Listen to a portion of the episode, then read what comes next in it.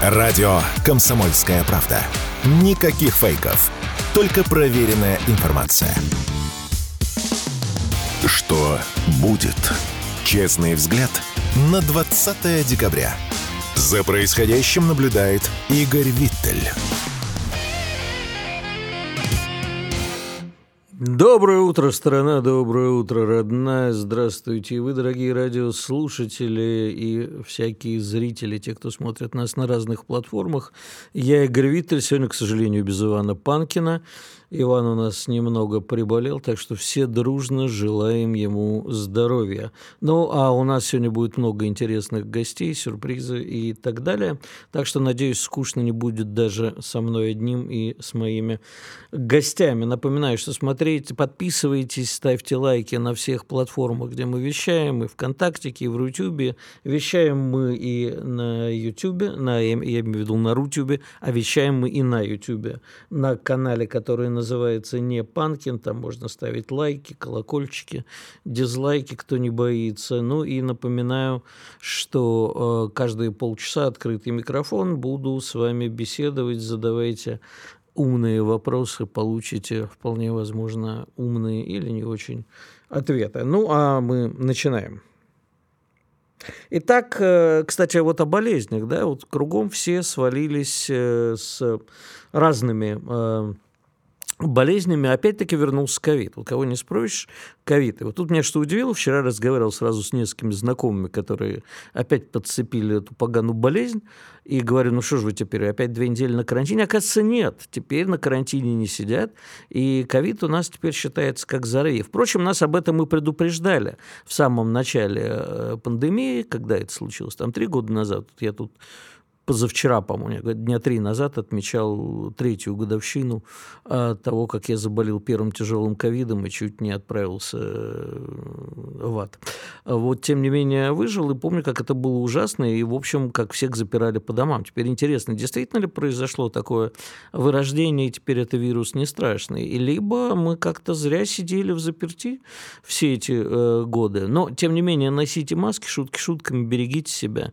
А начнем с хороших хороших новостей. Вот, например, Хорошая новость. Под э, конец уходящего года вышла новость, что уровень тревоги граждан России в уходящем году упал в два раза и почти вернулся к значениям 2021 года. Вы, кстати, в комментах пишите, действительно ли вы стали меньше тревожиться за этот год. Ну и э, не могу, да, опять-таки в начале передачи не поздравить работников, вот раз э, президент Владимир Владимирович э, не поздравил ветеранов органов безопасности безопасности и работников органов без, безопасности с их профессиональным праздником. Я тоже присоединяюсь, заодно поздравляю всех своих э, друзей, которые работают в органах, передаю им привет и желаю, э, чтобы меньше было проблем. Охраняйте наш сон, товарищи, поменьше занимайтесь всякой политикой.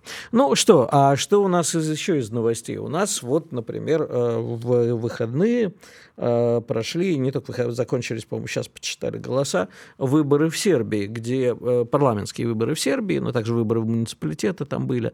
И вот неожиданно, неожиданно для Запада, видимо, они теперь возмущаются. Я вот сходу не найду э, цитату Барреля, но он высказался что-то типа того, что мы должны поправить процесс выборов в Сербии. Я, честно говоря, не поверил своим глазам, перечитал. В Сербии э, победила коалиция, которая, в общем, возглавляет э, Вучичев, туда входит его партия.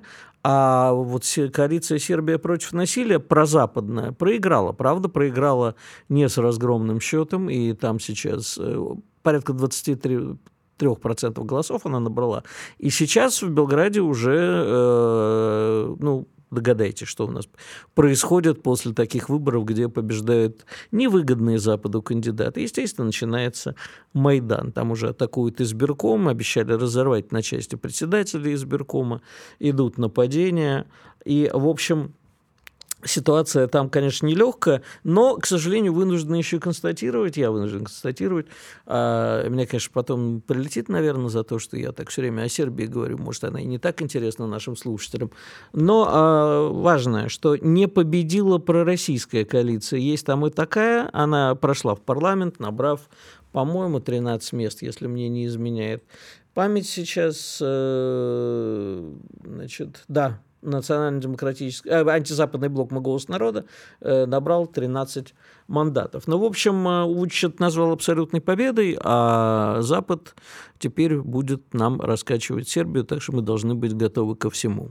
Еще из интересных новостей, что произошло? Ну вот вчера у нас, например, э, провел пресс-конференцию, во всем подражают нам, вяленькую такую пресс-конференцию президент Украины Володимир Зеленский. Так вот, пан Зеленский вчера много чего интересного наговорил, а, ну как интересного, да, сырой иронией я, наверное, это все-таки говорю, с некой долей сарказма, но проговорочки по Фрейду были. Например, он плаксиво сказал, что Америка нас точно никогда не оставит. А вот мне интересно, задумывался ли пан Зеленский и, в общем-то, украинские э, власти, украинские элиты, если их можно так назвать, а что бы они без Украины и без финансовой поддержки Запада вообще делали?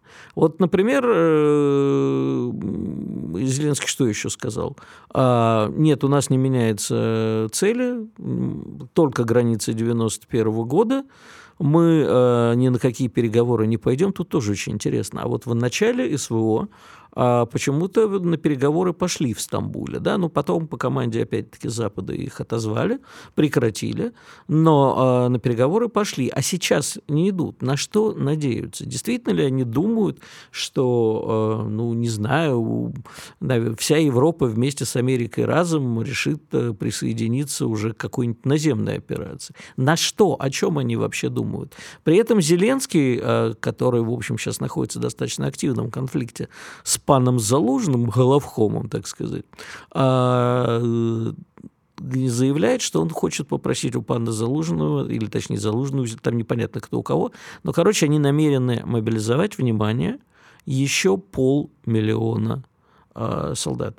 То есть вот полмиллиона мобилизация для Украины, которая и так уже исчерпала все резервы. При этом а, разумные представители военных кругов Украины говорят, что какой смысл мобилизовывать необученных, э, не готовых ни к чему а, солдат? Ну, к чему они годны? Только, простите, я не хочу этого говорить, потому что, в общем, э, мне жалко несчастных пацанов, которые э, под своей преступной властью идут воевать, но полмиллиона – это пушечное мясо. И вот на что они сейчас надеются, абсолютно э, непонятно. Видимо, э, это уже какие-то последние блеф, я не знаю, попытки как-то заболтать ситуацию, чтобы его перед Новым годом народ не снес, ну, либо, как мы уже неоднократно тут с Иваном обсуждали, э, западные хозяева, которые, в принципе, могут поменять Зеленского тем или иным способом, либо мирным, ну, то есть какой-то дворцовый переворот, уж не знаю, чем он там табакеркой по голове традиционно прилетит, или сам застрелится, либо просто уйдет куда-нибудь в изгнание, где у него там есть недвижимость.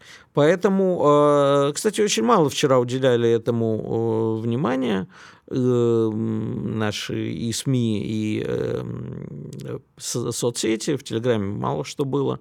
А зря, между прочим, потому что нужно понимать, э, что происходит э, у наших врагов, да, у наших противников, потому что э, лучше это слушать не вперед. Ну, э, в любом случае, краткие тезисы я вам изложил, а там думайте сами, решайте сами. Вот хорошая новость есть. Генеральная ассамблея ООН приняла резолюцию России о борьбе с героизацией нацизма. Мы э, уже отвыкли от того, что Генеральная Ассамблея ООН принимает наши резолюции, поддерживает. И тут, смотрите, любопытно. За резолюцию проголосовало 118 стран. Ну, грубо говоря, больше половины. Немногим, но больше. А вот против этой резолюции было 49 стран. И догадайтесь, кто. Тут, кстати, вот у меня в списке не написано ничего по поводу прибалтов, но уверен, что они тоже были против. А США, Украина, Британия и Германия. Это вот в числе тех 49 стран, которые э, нам э, не друзья, скажем так, э, потому что нашу резолюцию о борьбе с героизацией нацизма не поддержали. А вот кому они интересны, друзья? О чем думает Германия? Голосую, внимание, повторю название, резолюция о борьбе с героизацией нацизма. То есть Германия за героизацию нацизма. Я правильно понимаю? Или это на зло всем уши отморожу. Не знаю, на самом деле, что происходит, но, в общем, а, то, что эта резолюция прошла, и прошла, в общем, большинством голосов, что 18 стран, говорит о том, что не все еще сошли с ума. Поэтому э, продолжаем бороться, и когда мы очень часто вот тоже у нас в студии говорили с Иваном, с нашими гостями, а ну, может их всех послать нафиг и не разговаривать вообще. Вообще про он надо забыть, и э, он потерял свое значение. Но нет, оказывается, иногда все-таки получается. А вот еще интересная новость. Швейцария, да, самая нейтральная на свете страна, не самая независимая, а самая нейтральная.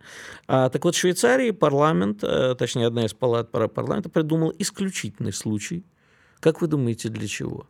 чтобы отправить оружие на Украину. Да, две, прошу прощения, одна-две палаты швейцарского парламента разрешили правительству страны поставлять военную технику в воюющие государства или страны, охваченные гражданской войной, в исключительном случае, хотя, сообщает Свисинфо, хотя это и противоречит историческому нейтралитету страны.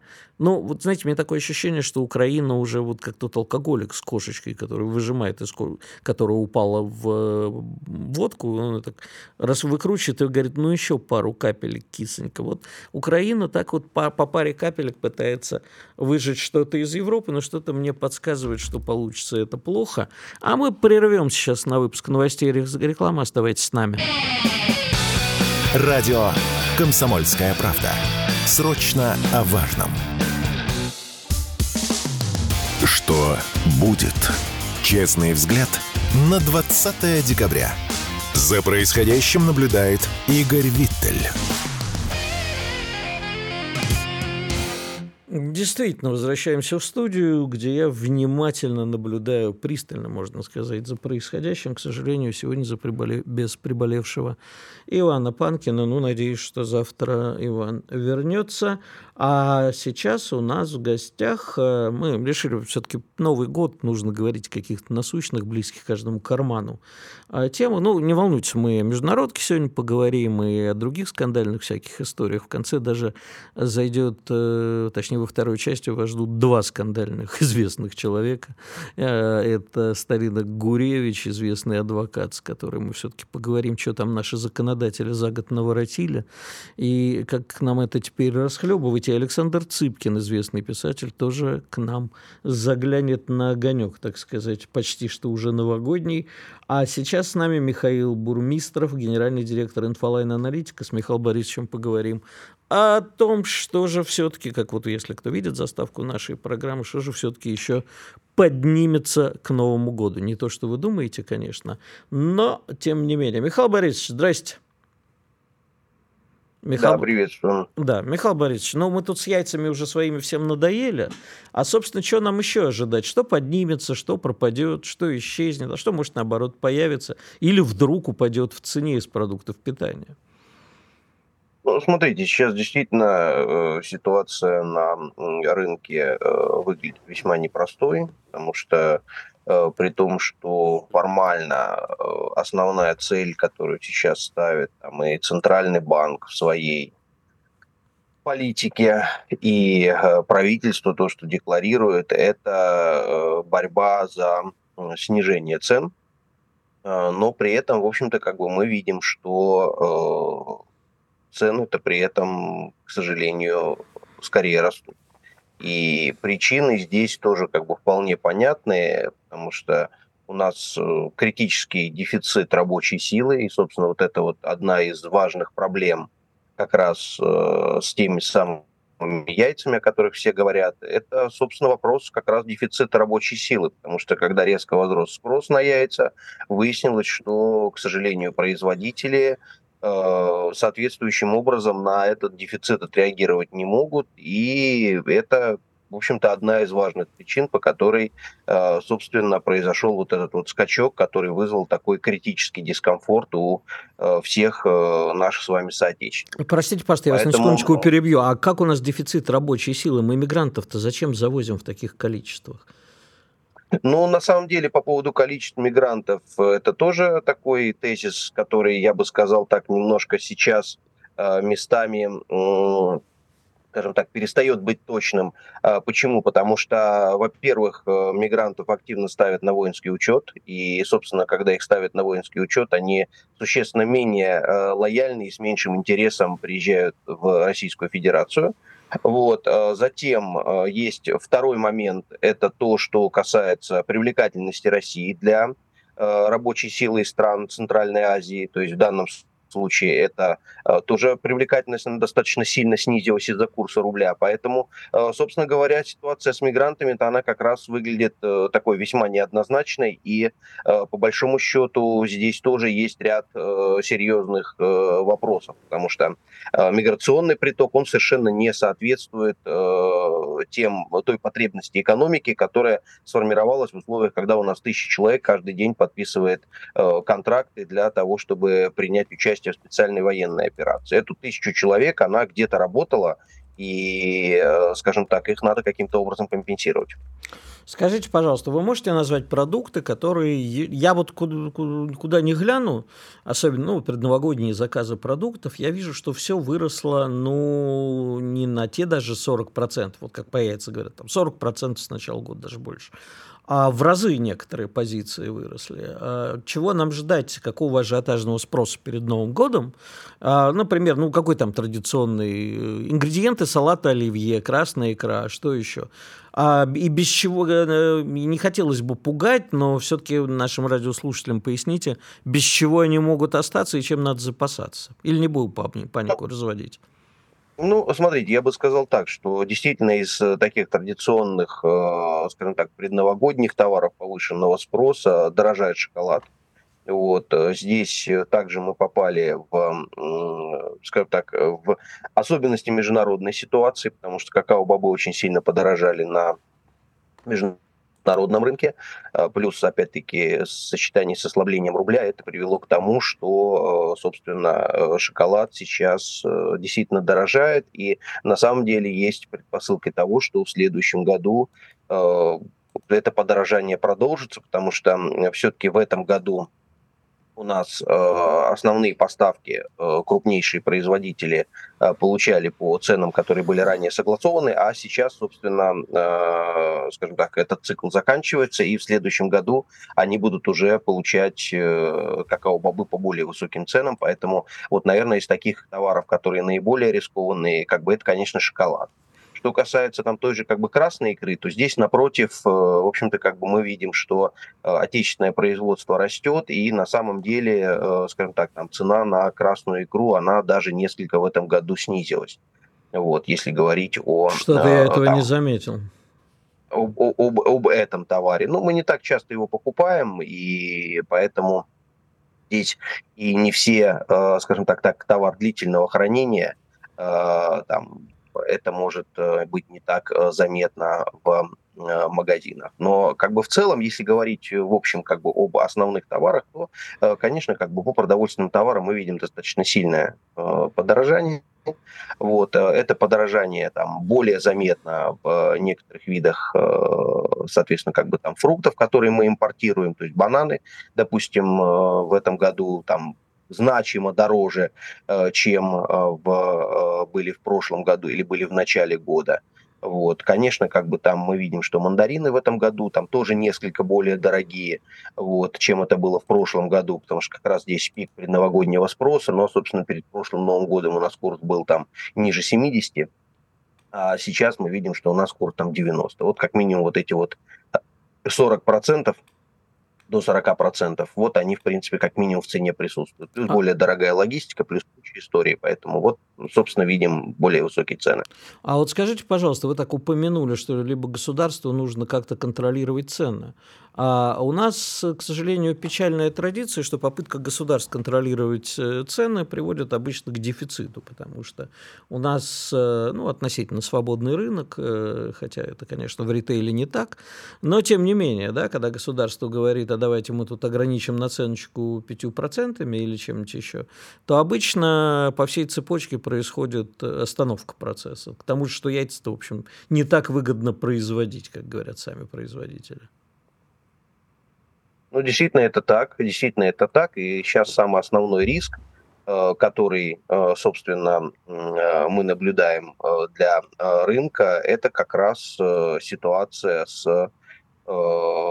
скажем так, именно по госрегулированию. Потому что всегда очень Э, государству э, слишком большой э, соблазн, особенно в предвыборный период, предвыборный вот эти вот предвыборный, да еще и предновогодний период, скажем так, хочется активно порегулировать цены и это действительно очень серьезный риск. Мы видим, что уже началась эта ситуация по яйцам. Там прокуратура подключилась к проверкам и э, Федеральная антимонопольная служба. Поэтому сейчас я бы сказал так, что э, действительно у нас есть э, все шансы, что если у нас будут повторяться вот эти вот некоторые сложности по отдельным видам продукции, то, скажем так, э, ну, велики по ним э, риски того, что будут введены э, либо какие-то вот меры, как это было по яйцам с точки зрения там ограничения наценок возможного. Ну и вторая, на самом деле, как бы история, и это даже, наверное, как бы большие вопросы вызывает, это то, что, к сожалению, сейчас мы видим ситуацию по запрету экспорта. А вот это вот, мне кажется, более, к сожалению, как бы такая неприятная мера по некоторым моментам, потому что, э, собственно, э, это риск того, что завтра производители э, будут еще больше зависимы от ситуации на внутреннем рынке, и у них будет меньше возможностей получать дополнительные доходы за счет этого. Поэтому сейчас вот больше даже риск я вижу именно в этом, а не даже в э, том, что там ну, ритейлеры введут э, какое-то там, э, скажем так, ограничение на ценах. А скажите, пожалуйста, Михаил, коротко только. Я вот весь год бухтел, что такое, у нас э, никуда не зайдешь, овощи вообще из Израиля поставляются. Ну вот со всеми событиями в Израиле, в общем-то, с испорченными нами отношениями с Израилем, а увидим ли мы пропажу этих э, овощей из вообще израильских товаров из магазинов, и сможем ли мы их заменить, наконец, чтобы у нас был круглогодичный качественный товар? Только у нас буквально 30 секунд. Ну, я думаю, что, конечно, конечно, сможем. Э, другой вопрос, что э, это, как всегда, дополнительные издержки. Поэтому где-то по некоторым видам товаров мы, к сожалению, видим при этом подорожание. Угу. То есть э, с Израилем боремся, но платим за это из своего кармана. Ну что ж, за свою принципиальность да. надо платить.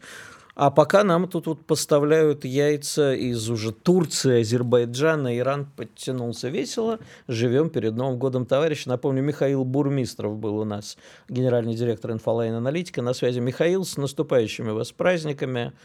И здоровья, удачи, берегите себя, а мы прервемся на большой перерыв, и тут я уже с вами побеседую. Пишите умные вопросы и оставайтесь с нами. Радио «Комсомольская правда». Срочно о важном. Что будет? Честный взгляд на 20 декабря. За происходящим наблюдает Игорь Виттель. Ну что ж, дорогие друзья, возвращаемся в студию. Напомню, на волнах «Комсомольской правды» я Игорь Виттель. Трансляция идет всюду, на всех наших площадках, так что подписывайтесь и на телеграм-канал Комсомоль... радио «Комсомольская правда», и телеграм-канал Панкин, он так и называется, по-моему, Панкин, мой канал «Виталь Реальность». Подписывайтесь осторожно. А трансляция идет и на YouTube, YouTube-канал не Панкин, а к нам присоединяется наша любимая гостья, которая в этом году нас часто радовала своими прогнозами, декан факультета мировой экономики и мировой политики Высшей школы экономики Анастасия Лихачева. Анастасия Борисовна, как говорит один мой коллега, категорически. Доброе утро. Да, огромное спасибо за то, что нашла время с утра сегодня к нам присоединиться. Мы обычно жестоки к нашим гостям и поднимаем им рано с утра. А, Настя, хотелось бы да. обсудить, э, а, собственно, очередной пакет санкций, что там на нас вывалили. Я, честно говоря, уже перестал следить за деталями, так пробежался, но тебе виднее, расскажи. Ну, поскольку, как пелось, э, лучшие друзья девушек это бриллианты, а, то самая яркая новость этого пакета это запрет на импорт российских алмазов, изделий с российскими алмазами и обработанных российских алмазов в третьих странах. Вот это то, что обсуждалось очень долго, выходило в СМИ, как бельгийские бельгийцы боролись за, гады наверняка. За, за антверпенский квартал. Почему так долго? Почему только в 12-й пакет, в конце концов, попали алмазы?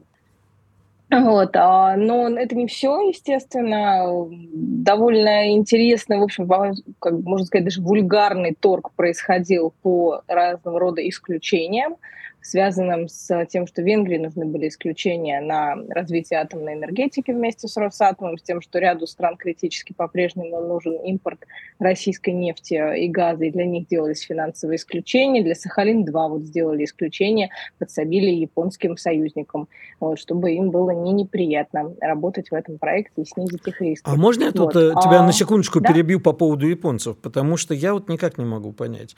А японцы кричат едва ли не громче всех, едва ли не громче Америки с Европой про проклятую Россию, верните острова и так далее. При этом японцы до сих пор не вышли из состава учредителей Сахалина-2. Во всех Сахалинских, ну, они поменяли одних на других, но по-прежнему японцы в деле. Ну, как в моем любимом анекдоте, вы тоже рассказываете, собственно, от того, что они очень громко кричат, это в каком-то смысле э, в таком странном коэффициенте позволяет им при этом оставаться в энергетическом проекте. То есть, наверное, если бы они вообще ничего не кричали и говорили, что русские классные, бог с ними с островами, мы хотим работать дальше, э, то давление союзников на них было бы куда сильнее. А так вроде кричат, линию отрабатывают, но очень уж нужен этот Сахалин-2 и действительно прилагают серьезные усилия. Я имею в виду усилия диалоге с американцами в первую очередь, во вторую очередь с европейцами, чтобы там продолжать трудиться. А скажи, ну давай продолжай. Вот про бриллианты, кстати, а как думаешь, у нас они теперь подешевеют, раз нам, нам запретили Нет. их? Жалко. Нет. А то мы так под ну, новогоднюю ну, Не знаю, елочку. может быть, их, конечно, постигнет судьба яиц, но мне сложно представить на прямой линии с президентом дискуссию о том, как подорожали бриллианты в России, поэтому я не думаю, что нас ждет какой-то бонус от 12-го санкционного пакета. И, конечно, важно понимать, что Россия крупнейший в мире производитель бриллиантов, а, и, в общем, за последние почти два года уже наладили ряд э, поставок через другие страны, в другие страны. И я думаю, что появление больших крупных э, бирж э, вне Европы, вне Антверпена, в общем, оно не за горами. Они, в принципе, и так есть. Вот, но главные наши рынки сбыта сегодня это Эмираты, это Индия, конечно же. А, там есть свои локальные биржи, но они, в общем, без большого международного флера, как Антверпен. Вот. Но я думаю, это вопрос очень скорого времени. Плюс еще специфика России, как правило, экспортирует мелкие алмазы, их гораздо сложнее отслеживать. То есть был такой замечательный фильм «Кровавый алмаз» с Леонардо Ди Каприо, где вот угу. два часа мы все сопереживали а, и алмазу, герою, всем, кто связан с этим процессом. И а, под эту лавочку там в конце идет такой титр, что сегодня действует процесс Кимберли, который позволяет отслеживать Э, путь алмазов из стран, подверженных вооруженным конфликтам, и тем самым не допускать повторения истории главного героя. Ну, это не совсем так, но действительно очень сильно... Но бог с ними с алмазами. Это нашим слушателям больше вот, всего интересно, вот как это всегда. повлияет на карман простого человека и вообще на наши компании. Хотя я лично рад. Насколько я понимаю, э, потерпело э, поражение лобби в Антверпене, да? А это еврейское да. лобби, так что заговор ясен. Нечего было палестинцев мочить. Так вот и получили теперь. Нет у них больше силушки.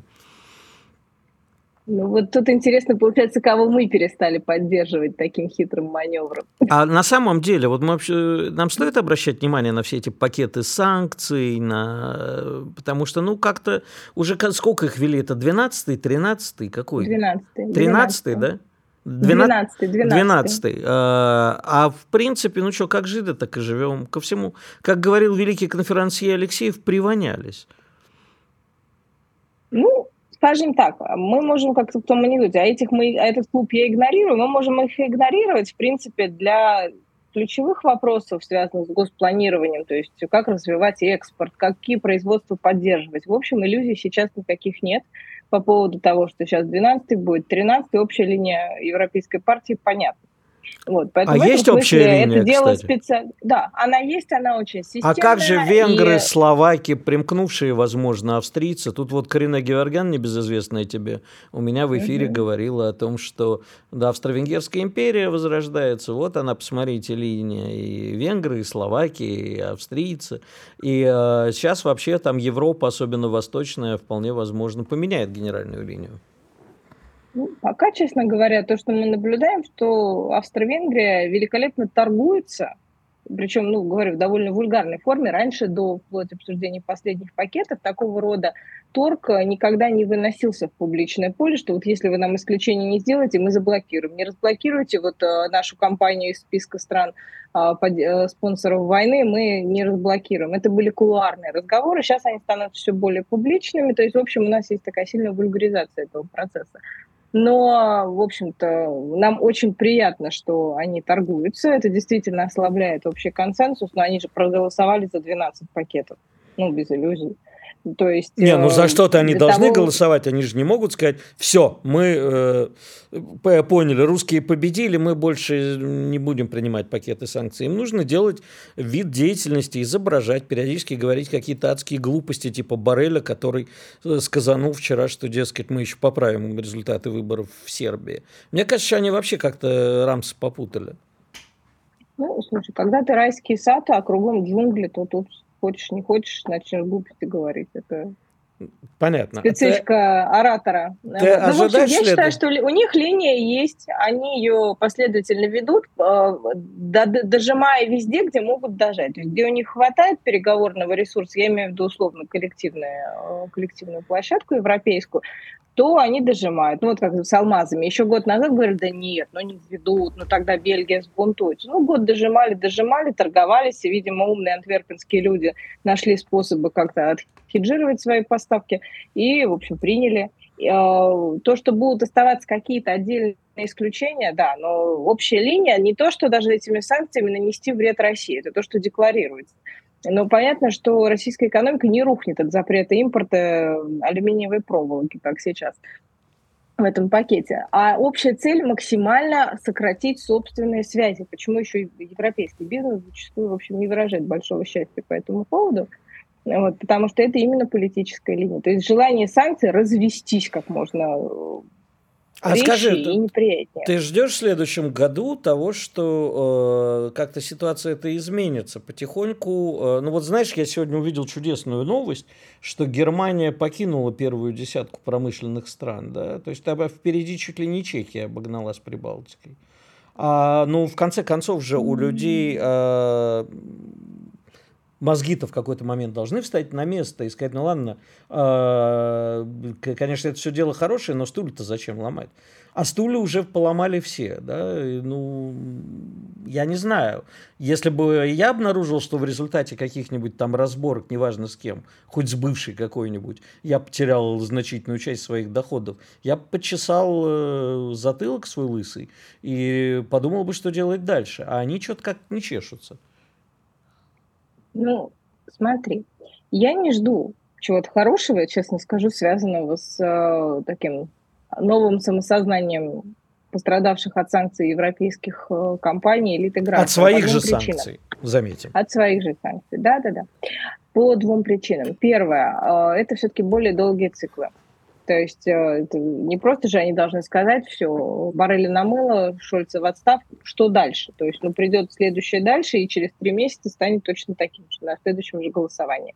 Почему? Потому что внутри Европы сейчас нет ни одного вопроса, кроме антироссийского, антироссийской политики, который был бы консенсусным. Вот ни одного. Возьмем миграцию, зеленую энергетику, отношения к южному партнерству с Африкой, а, а, отношения с Америкой, отношения, с, по отношению, отношения к Китаю. Везде раздрай и шатание. Вот по России им удается уже, в общем, 12 раз подряд подтверждать, что консенсус есть. Убираешь консенсус, у тебя разваливается вообще общее европейское. Ну вот оно, видимо, и разваливается. Они, а это очень большой страх. А То об этом мы поговорим в следующем это... нашем эфире, потому что наша часть подошла к концу. Спасибо огромное, Анастасия Борисовна, что нашла время прийти к нам. Анастасия Лихачева, декан факультета мировой экономики, мировой политики Высшей школы экономики. Оставайтесь с нами. Комсомольская правда.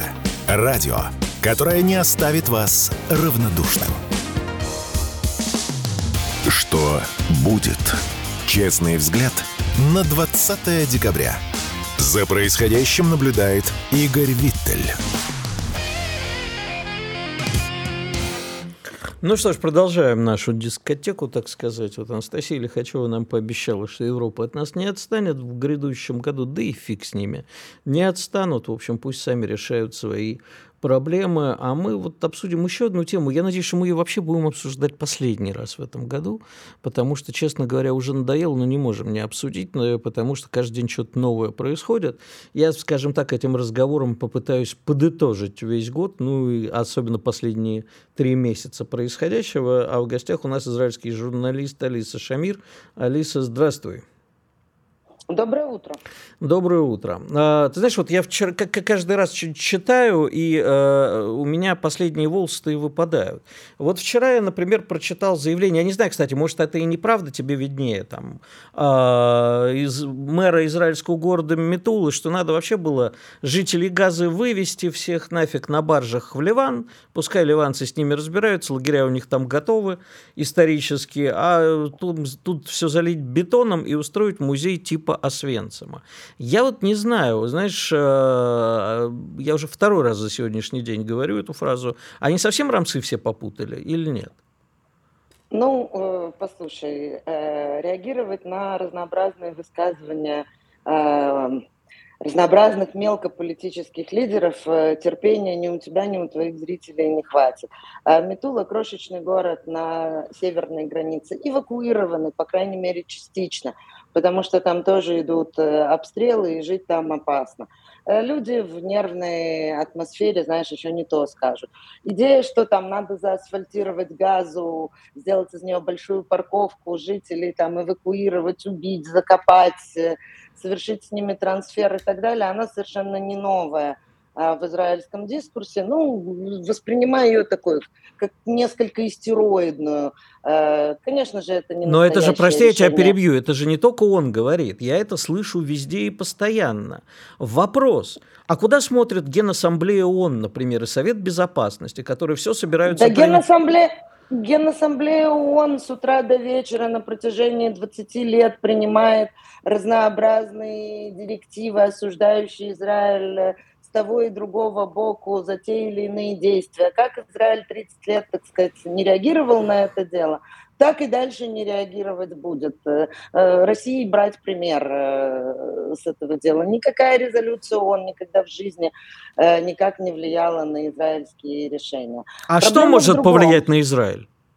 Вот так, а чтобы... Проблема в друг... Да. Извини. Ну, дай договорить уже, дай. Израиль не знает, что делать с Э, сектором газа после того, как там прекратятся активные боевые действия. Нет никакого решения. Это главная проблема. То есть э, американские друзья давят, давайте уже осуществите идею два государства для двух народов, отдайте уже это под управление там, ну, кому хотите уже и прекратите это безобразие. А Израиль внутри нет никакого консенсуса. У власти самое правое правительство – за всю историю, которая, так сказать, по крайней мере, на декларативном уровне э, всячески пытается осуществить еврейское превосходство всюду, где она может дотянуться. Но дотянуться уже везде не может, поэтому ситуация патовая, кому отдать руины Газы и 2 миллиона беженцев, это сейчас главная, главная боль Натаньягу. Не то чтобы там желающие управлять этим гиблым местом выстроились в очередь, да, Хамас там возник не от хорошей жизни, и лозунги «уничтожить Хамас», э, но они такие, сродни немножко лозунгов денатификации и демилитаризации, сами знаете кого. Не очень понятно, что, что это означает на практике, где проходят красные линии, кто на самом деле будет там заниматься вопросами реконструкции, ну и вообще хоть каким-то управлением почти двумя миллионами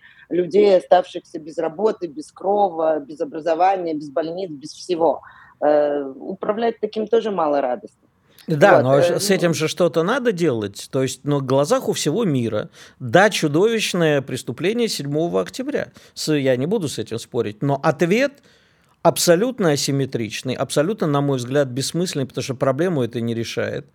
А, и главный вопрос, который мне бы хотелось тебе задать, и на который у меня нет ответа, а Россия-то от этого чего? Наши отношения с Израилем поменялись, и вообще какими они должны быть? Ну, кроме того, что я уже сегодня шутил, что морковка израильская из магазинов наконец-то начнет исчезать. Российские отношения с Израилем должны быть хорошими, так же, как и российские отношения с палестинцами должны быть хорошими. Только сохранив некий, так сказать, консенсус и баланс, Россия сможет хоть как-то влиять на ситуацию. А у России там тоже немало интересов. Напоминаю, что российские войска до сих пор стоят в Сирии, наши базы, наши интересы. А все это там происходит по договоренности с Израилем. Израиль все-таки до сих пор довольно могучая военная держава, и при желании там может э, э, разбомбить не только Газу, но и Дамаск, э, и Бейрут, что, собственно говоря, и делается время от времени. Пока все эти военные операции, ну, более или менее координированы с Россией. Если эта координация нарушится, результаты не понравятся никому, ни России, ни Израилю.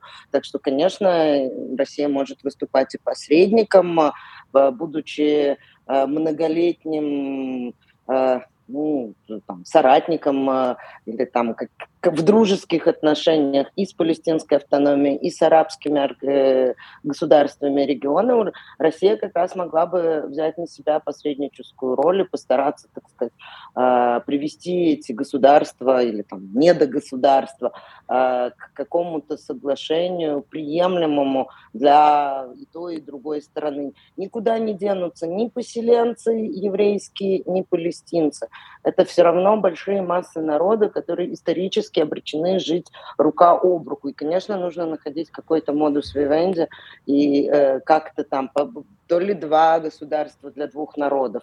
Э, как ты знаешь, я лично не верю э, в это решение, поскольку на такой маленькой территории с такой сложной историей географии поделить это так, чтобы все были довольны, не представляется возможным.